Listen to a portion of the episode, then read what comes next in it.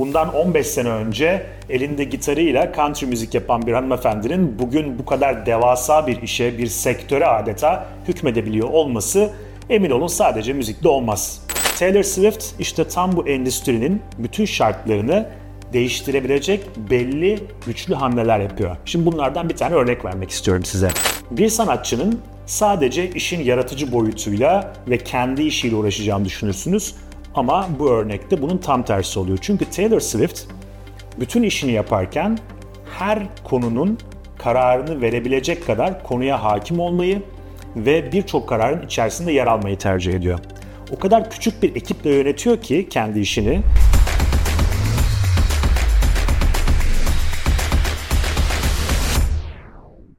Stratejik Atı'nın bu bölümünde son dönemin en popüler isimlerinden birisini daha yakından inceleyerek iş dünyasına, liderliğe ve stratejiye dair önemli dersler çıkaracağız. Evet, Taylor Swift'ten bahsediyorum. Swift geçtiğimiz haftalarda tekrar magazinin gündemine oturdu biliyorsunuz. Çünkü geçtiğimiz haftalarda yapılan Amerikan Futbol Ligi final müsabakasında çokça rol aldı ve sevgilisi de şampiyon takımın oyuncularından birisiydi. Fakat bizim bugünkü amacımız tabii ki işin magazinel boyutunu ya da Taylor Swift Amerikan siyasetini düzenliyor mu gibi komploları tartışmak değil.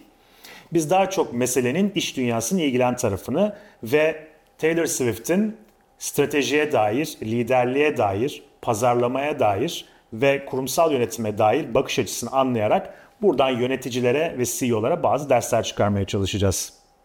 Şimdi ben tabii ki Taylor Swift'in müziğini ya da sanatını değerlendirebilecek durumda değilim. Bundan 15 sene önce elinde gitarıyla country müzik yapan bir hanımefendinin bugün bu kadar devasa bir işe, bir sektöre adeta hükmedebiliyor olması emin olun sadece müzikle olmaz. Bunun arkasında çok hassas bir şekilde tasarlanmış bir iş stratejisinin olması ve onun da altında yatan bir model olması gerekiyor. Zira Taylor Swift bugün sadece kendi alanındaki bir isim değil, sektörünün ve hatta Time dergisine Obama, Merkel ve Papa gibi isimlerle kapak olacak kadar önemli bir isim. Dolayısıyla gelin biz de Taylor Swift'in kendi işini nasıl yönettiğini, sektöre nasıl yön verdiğini ve buradan yola çıkarak iş dünyasındaki karar vericilerin Taylor Swift'in yaklaşımından neler öğrenebileceğini hep beraber yakından inceleyelim. Geçtiğimiz aylarda yapmış olduğu bir turne, Eras turnesi gerçekten çok büyük bir ses getirdi ve bazı analizlere göre de yaklaşık 2 milyar dolarlık bir gelir elde etti. Bu Elton John'dan sonra elde edilen en büyük geliri ifade ediyor ve gerçekten bu kadar büyük bir sahne şovunu yapabilmek, bu kadar büyük bir işi yönetebilmek de başlı başına bir mesele. Peki Taylor Swift bunu yaparken hangi ilkelere riayet ediyor ve hangi prensiplerden yola çıkıyor? Gelin dilerseniz biraz bunlara bakalım ve az önce saymış olduğum ana konuları yani yöneticiler ve CEO'lar açısından anlam ifade edebilecek ana konuları hep beraber değerlendirelim. Bunlardan birincisi Taylor Swift'in etik yaklaşımı ve özellikle beraber çalışmayı seçtiği iş ortaklarına olan yaklaşımı. Şimdi burada her birinin belli örnekleri var tabii ki. Burada özellikle bu etik konusuyla ilgili Taylor Swift'in nasıl bir yaklaşım belirlediğini bir örnek üzerinden göstermek istiyorum. Malumunuz bunun için özellikle Amerika'daki belli sektörlere yakından bakmak gerekiyor. Çünkü bu kadar popüler isimler tabii ki çeşitli markaların da radarına giriyorlar. Ve radarına girdikten sonra kendileriyle çeşitli sponsorluk anlaşmaları ya da böyle destek anlaşmaları imzalanıyor. Bunlardan birisi de FTX yani belki hatırlarsınız bir kripto para borsası. Bundan birkaç yıl önce 2019 yılında kurulan FTX çok kısa sürede çok büyük bir başarı elde etmişti. Hatta sahibi Sam Bankman o zaman 30'lu yaşlarında özellikle FTX'in en büyük olduğu zamanlarda Amerika Birleşik Devletleri'nin 41. en zengin kişisi olmuştu. 2022 yılına gelindiğinde şirket yaklaşık 32 milyar dolarlık bir kara sahipti. Fakat bir anda bu büyük şirket çöktü çünkü içinden çok ciddi bir yolsuzluk skandalı çıktı. FTX'in yürütmekte olduğu işlemlerin hukuka aykırı olduğu ve içinde çok ciddi yolsuzlukların olduğu başka yerlerde bu hesapların biriktirildiği ortaya çıktı.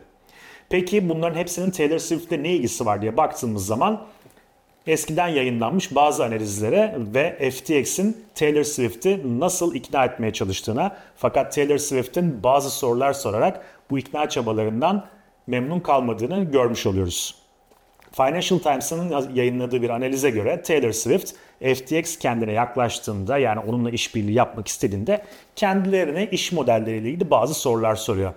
Ve özellikle şunu merak ediyor. Diyor ki sizin kurgulamış olduğunuz bu yapı içerisinde piyasaya sürmüş olduğunuz menkul kıymetler kayıtlı mıdır? Kayıtlıdan da kastı Security and Exchanges Commission yani e, Amerika Birleşik Devletleri'nin sermaye piyasası kurulu diyebiliriz. Bunun içerisinde kayıtlı mıdır diye soruyor. Fakat nedense FTX yöneticileri tarafından çok da tatminkar cevaplar alamıyor. Bunun üzerine Taylor Swift bu anlaşmayı yapmaktan vazgeçiyor. Çünkü orada belli bir risk görüyor ve kurduğu iş ortaklıklarının da bu riskten muzdarip olmamasına çok ciddi önem veriyor. Daha sonra bu yolsuzluk skandalları ortaya çıkınca aslında Taylor Swift'in ne kadar dikkatli olduğunu ve bu etik değerin onu nasıl koruduğunu da görmüş olabiliyoruz. Zira başka bazı ünlü isimler onun kadar dikkatli davranmıyorlar ve şu anda halen devam etmekte olan bir mahkemenin bir davanın konusu olduklarını söyleyebiliriz. Hatta yanlış hatırlamıyorsam bu duruşma Mart ayında tekrarlanacak ve kurucusu olan kişi büyük ihtimalle önemli cezalara maruz kalacak. Buradan yola çıkarak Taylor Swift'in iş ortaklarını seçerken ne kadar dikkatli davrandığını ve bunun da kendi iş stratejisi açısından ne kadar önemli olduğunu görebiliyoruz. İkinci önemli konu Taylor Swift'in stratejik yaklaşımı. Burada şöyle bir parantez açmakta fayda var diye düşünüyorum. Bu kadar güçlü yöneticiler sadece kendi şirketlerini ya da kendi alanlarını değil, içinde bulundukları endüstrinin de bütün koşullarını değiştirmek üzere çaba sarf ederler. İşte Taylor Swift'in ana yaklaşımı da bu. Çünkü malumunuz müzik ya da işte eğlence, entertainment sektöründe sanatçılar yani içerik üreticileri, işin yaratıcı tarafında olanlarla bu sektördeki ticari oyuncular arasında genellikle bir çekişme olduğu söylenir. Nedir bu çekişme? İşte bir taraf bir an önce ünlü olmak ve kendini ön plana çıkarabilmek için içerik üretir ve bu içerikleri üretirken bu bir şarkı olabilir, bir film olabilir, bir kısa film olabilir. Bunları yaparken prodüktörlerle çeşitli anlaşmalar yapar. Fakat bu üreticiler iyice popüler olduktan sonra bu anlaşmaları revize etmek isterler ve yaptıkları işin tam sahibi olmak, oradaki fikri mülkiyeti ele geçirmek isterler. İşte Taylor Swift de aslında buna benzer bir yaklaşım gidiyor. Ne yapıyor? Kendisi 10 yıllar içerisinde giderek popülerleştikçe kendi ürünlerini tekrar mülkiyetini eline geçirmek istiyor. Fakat sadece bununla da kalmıyor. Çünkü günümüzün dijitalleşen müzik endüstrisinde malumunuz Apple Müzik ya da Spotify gibi önemli distribütörler e, çok ciddi bir güç elde etmiş vaziyetteler. Taylor Swift işte tam bu endüstrinin bütün şartlarını değiştirebilecek belli güçlü hamleler yapıyor. Şimdi bunlardan bir tane örnek vermek istiyorum size. Apple Müziği biliyorsunuz. Apple Müzik ilk lansmanını yaparken ilk 3 ay ücretsiz bir deneme versiyonu sunuyordu. İşte Taylor Swift tam bu noktada önemli bir açıklama yaptı. Hatta açıklamayı da kendisi yazıyor. Böyle PR firmalarına yazdırmıyor. Ve diyor ki hayranlarına ki zaten yüz milyonlarca hayranı var. Diyor ki malumunuz e, Apple Müzik hepiniz bildiğiniz üzere Apple Müzik e, önümüzdeki 3 ay bir deneme sürümü yapacak. Fakat şunu bilmiyor olabilirsiniz. Bu 3 ay boyunca şarkı sözü yazarlarına, prodüktörlere, sanatçılara ücretsiz deneme yapılan bu 3 aylık süre boyunca hiçbir ücret ödemeyecek diyor. Ve bununla ilgili aslında hayranlarını da bir nevi aktive etmeye çalışıyor. Bunun üzerine olay o kadar büyüyor ki Apple'ın CEO'su Tim Cook bir açıklama yaparak geri adım atıyor ve bu dönemde şarkı sözü yazarlarına, bestekarlara, herkese parayı ödeyeceklerini söylüyor. Düşünün Apple gibi dünyanın en büyük şirketlerinden birisi, ee, inanılmaz bir müşteri bağlılığı var çok güçlü bir şirket, lobi gücü var, trilyon dolarlık bir piyasa değerine sahip fakat ona bile geri adım attırabilecek çok önemli bir hamle yapabiliyor Taylor Swift. İşte buradan yola çıkarak bir şirketin, bir liderin kendi içinde bulunduğu rekabet ortamında sadece kendi şirketinin rekabet stratejisini değil, o endüstride içinde bulunduğu sektördeki bütün rekabet koşullarını da yakından değerlendirmesinin ve gerekirse bunları değiştirebilmesinin ne kadar önemli olduğunu görebiliyoruz. Peki gelelim üçüncü kısma yani Taylor Swift'in kendi kurumsal yapısını nasıl yönettiğine. Burası gerçekten oldukça ilginç. Çünkü hiç de tahmin etmeyeceğiniz bir yönetim biçimi var Taylor Swift'in. Bir sanatçının sadece işin yaratıcı boyutuyla ve kendi işiyle uğraşacağını düşünürsünüz. Ama bu örnekte bunun tam tersi oluyor. Çünkü Taylor Swift bütün işini yaparken her konunun kararını verebilecek kadar konuya hakim olmayı ve birçok kararın içerisinde yer almayı tercih ediyor. O kadar küçük bir ekiple yönetiyor ki kendi işini çok dar bir kadroyla, çok güvendiği dar bir kadroyla yönetmeyi tercih ediyor. Ve bu dar kadro işinin bütün alanlarını tek tek rol ve sorumluluklarını yakından takip ediyor. Dolayısıyla organizasyonel bir bürokrasiye, işte çok fazla outsource etmeye, işleri çok fazla delege etmeye yatkın bir yönetici değil Taylor Swift. Bu bize neyi gösteriyor? Kurumsal yönetim anlamında da özellikle yönetimin etkinliğinin ne kadar yalın olursa o kadar güçlü olacağının ve kurumsal yönetimde bürokrasinin yani o bitmek bilmeyen prosedürlerin çok önemli bir zaman ve emek kaybı olduğunu gösteriyor. Hatta 13 Management diye bir şirketi var Taylor Swift'in. Bunun içerisinde aile bireyleri de var bu arada yöneten.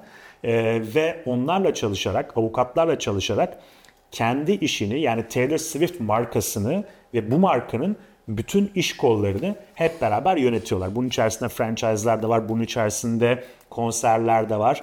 Bunun içerisinde belli pazarlama etkinlikleri de var. Bütün bunlara baktığımızda Taylor Swift gerçekten çok etkin ve çok dar kapsamlı bir kadroyla işini yürütüyor diyebiliriz. Bir diğer önemli konu ise pazarlama tekniği. Tabii ki bu kadar büyük bir işin pazarlama tekniği olmadan yürütülmesi mümkün değil. Çok ciddi bir pazarlama stratejisi var Taylor Swift'in ve bunu yaparken de çok önemli bazı unsurlardan faydalanıyor. Özellikle insanlar arasındaki ilişkilerin değiştiği, çok dijitalleştiği, işte herkesin sosyal medyadan, dijital e, medyadan konuları takip ettiği bir dünyada Taylor Swift en başından itibaren şunu fark ediyor. Kendi kitlesine doğrudan ulaşabilen, onlarla doğrudan iletişim kurabilen bir sanatçı olarak kendini konumlandırıyor Taylor Swift. Peki bunu nasıl yapıyor? Örneğin sosyal medyada zaman zaman Instagram'da yüz milyonlarca takipçisi var. Zaman zaman kendi hayranlarına doğrudan cevap veriyor. Kendi yazılarını kendisi yazıyor ve hayranlarını kendine daha bağlı, daha sadık kılabilmek için çok çeşitli organizasyonlar yapıyor. Mesela bunlardan bir tanesi Secret Sessions dediği önemli organizasyonlardan biri. While we were like waiting to walk up to the parking lot, I saw a girl in a cat dress and I was like, we're in the right place.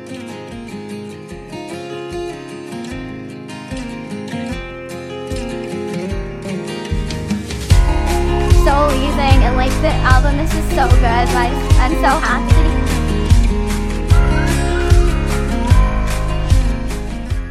Gördüğünüz gibi bu videoda, bu Secret Session videosunda Taylor Swift takipçilerine, hayranlarına çok özel bir deneyim yaşatıyor. Bu zaten az önce videoda gördünüz. Fakat çok enteresan konulardan birisi var.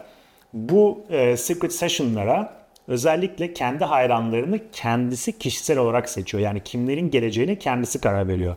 Bu kadar önem verdiği bir konu. Bütün bunlarla neyi sağlıyor tabii ki? Kendi hedef kitlesini çok iyi tanımlamış. Kendi e, hayranlarını e, çok ciddi bir şekilde bağlılıklarını arttıracak, onlara özel ve önemli hissettirecek çalışmalar yapıyor. E bunların yanı sıra bu ev partilerinin yanı sıra sosyal medyada özel mesajlar, kendisinin e, paketlediği hediyeler gibi çok farklı unsurları kullanarak hayranlarıyla doğrudan doğruya temas kurup bunları yönetme imkanına sahip oluyor. Şimdi bir de gelelim işin liderlik meselesine. Nasıl bir liderlik anlayışı var Taylor Swift'in ve burada nasıl bir sorumluluk alıyor? Bunu bence daha yakından incelememizde fayda var. Çünkü bu 5 tane konunun belki de en önemlisi bu. Ve burada da elimizde çok önemli bir örnek var. Şimdi az önce programın başlangıcında Iras turnesinden bahsetmiştim. Gerçekten çok büyük bir turne bütün dünyada ve e, o milyonlarca kişinin izlediği hem e, dijital yayınlarda hem de canlı olarak özellikle Covid-19 pandemisinden sonra insanların da böyle biraz bir topluluğa tekrar ait hissetmeye çalışma, e, biraz daha böyle canlı deneyimler, bir araya gelme gibi bir ihtiyacının olduğu dönemde Taylor Swift bu ihtiyacı görüyor ve mükemmel bir deneyim hazırlıyor onlar için. Fakat hiç beklemediği bazı durumlarla karşılaşıyor ki bunlardan en önemlisi biletlerin nasıl satılacağı meselesi. Çünkü Taylor Swift'in o kadar çok hayranı var ki bu biletleri satacak olan şirket yani Ticketmaster, Live Nation isimli şirketin e, bir e, iştiraki olan Ticketmaster bu biletleri satmakta çok ciddi bir sorun yaşıyor. Ondan sonra bu meselenin, bu sorunun nasıl ortaya çıktığına bakıyorlar. İşte şirket çeşitli açıklamalar yapıyor. Diyor ki çok fazla talep oldu. Biz bu talebe e, karşılık veremedik. Bu talebin içerisinde işte botlar da vardı, otomatik e, aygıtlar da vardı vesaire. Ama biz diyor e, bu talebe karşılık veremedik. Bunun için özür diliyoruz. Bunu yönetmemiz gerekirdi diyorlar. Fakat mesele burada kalmıyor. Çünkü Taylor Swift kendi hayranlarının böyle bir mağduriyet yaşamasından çok çok memnuniyetsiz oluyor. Ve konu o kadar büyüyor ki bu Ticketmaster meselesiyle beraber konu Amerikan Kongresi'ne kadar geliyor. Şimdi diyebilirsiniz ki konunun Amerikan Kongresi'yle ne ilgisi var? Şöyle bir ilgisi var. İşte burada işin biraz daha politik ve hukuki boyutuna geliyoruz. Amerikan Kongresi'nde e, Adalet Komisyonu Ticketmaster'ın e, faaliyetleriyle ilgili özel bir oturum yapıyor. Ve bu oturumda Taylor Swift vakasından yola çıkarak Ticketmaster'ın kendi rakiplerini nasıl dışladığını ve online biletleme sektörünün nasıl regüle edilmesi gerektiğine dair çok önemli bir tartışma oluyor. Hatta ilginçtir. Şimdi biraz daha yakından bakalım buna. Bu kongre üyeleri yani bu toplantıya katılan kongre üyeleri konuşmalarında Taylor Swift'in şarkılarından alıntılar yaparak açılış konuşmalarını yapıyorlar. Ticketmaster ought to look in the mirror and say, I'm the problem. It's me. uh, along with, uh, with, with Senator Klobuchar as, as chair. Uh, to be honest, I had hoped, um, uh, as of a few months ago, to get the gavel back.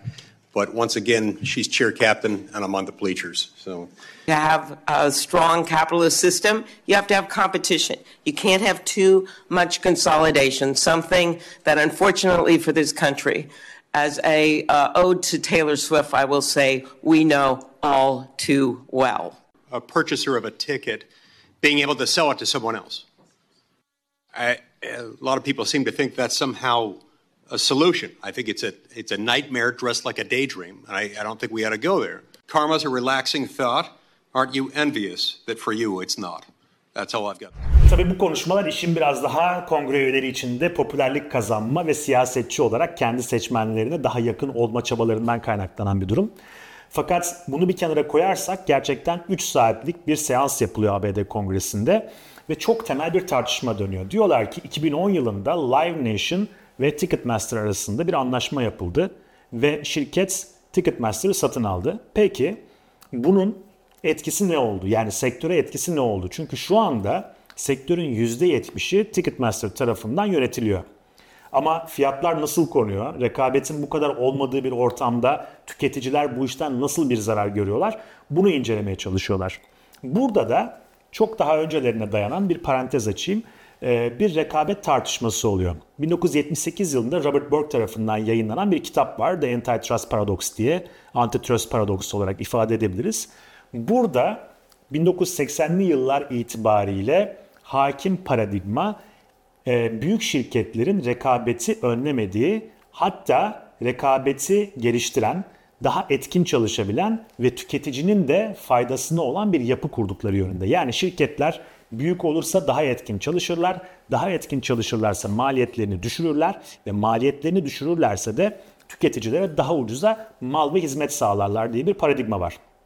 Fakat işte Taylor Swift'in konserlerinden, turnesinden yola çıkarak ve Ticketmaster'ın yaptığı hatalardan yola çıkarak bütün bu paradigma yeniden sorgulanmaya başlıyor. Yani bir konserden yola çıkarak Amerika'da ve belki de dünyada bütün piyasaları şekillendirecek bir rekabet hukuku paradigmasının sorgulanmasına yol açan bir durumdan bahsediyoruz. Çünkü kongre üyeleri şöyle söylüyorlar. Bu fiyatlama mekanizmasının nasıl olduğunu bilmiyoruz. Bir sektörün %70'ini elinde bulunduran bir şirketin rakiplerinin nasıl dışladığını bilmiyoruz. Dolayısıyla bu sektörde rekabetin artması için elimizden geleni yapmalıyız şeklinde konuyu ifade ediyorlar. Evet, Taylor Swift'in kurmuş olduğu devasa bir iş modelinden, onun sadece sanatsal tarafı değil, sadece show tarafı değil, sadece entertainment tarafı değil, bir işin nasıl yönettiğinden yola çıkarak bugün strateji katında özellikle üst düzey yöneticiler ve liderler için çeşitli dersler çıkarmaya çalıştık. Bu derslerin başında etik meselesi geliyordu. Öğreneceğimiz birinci konu, not etmemiz gereken birinci mesele iş ortakları seçilirken bütün etik ve uyum konularına dikkat etmek ve iş ortaklarınızı doğru seçmek. Özellikle bugünün dünyasında böyle bir anda herkesin zengin olabildiği ya da böyle çok popüler olabildiği bir dünyada bu tip etik kurallara dikkat etmek oldukça önemli. İkincisi ise strateji.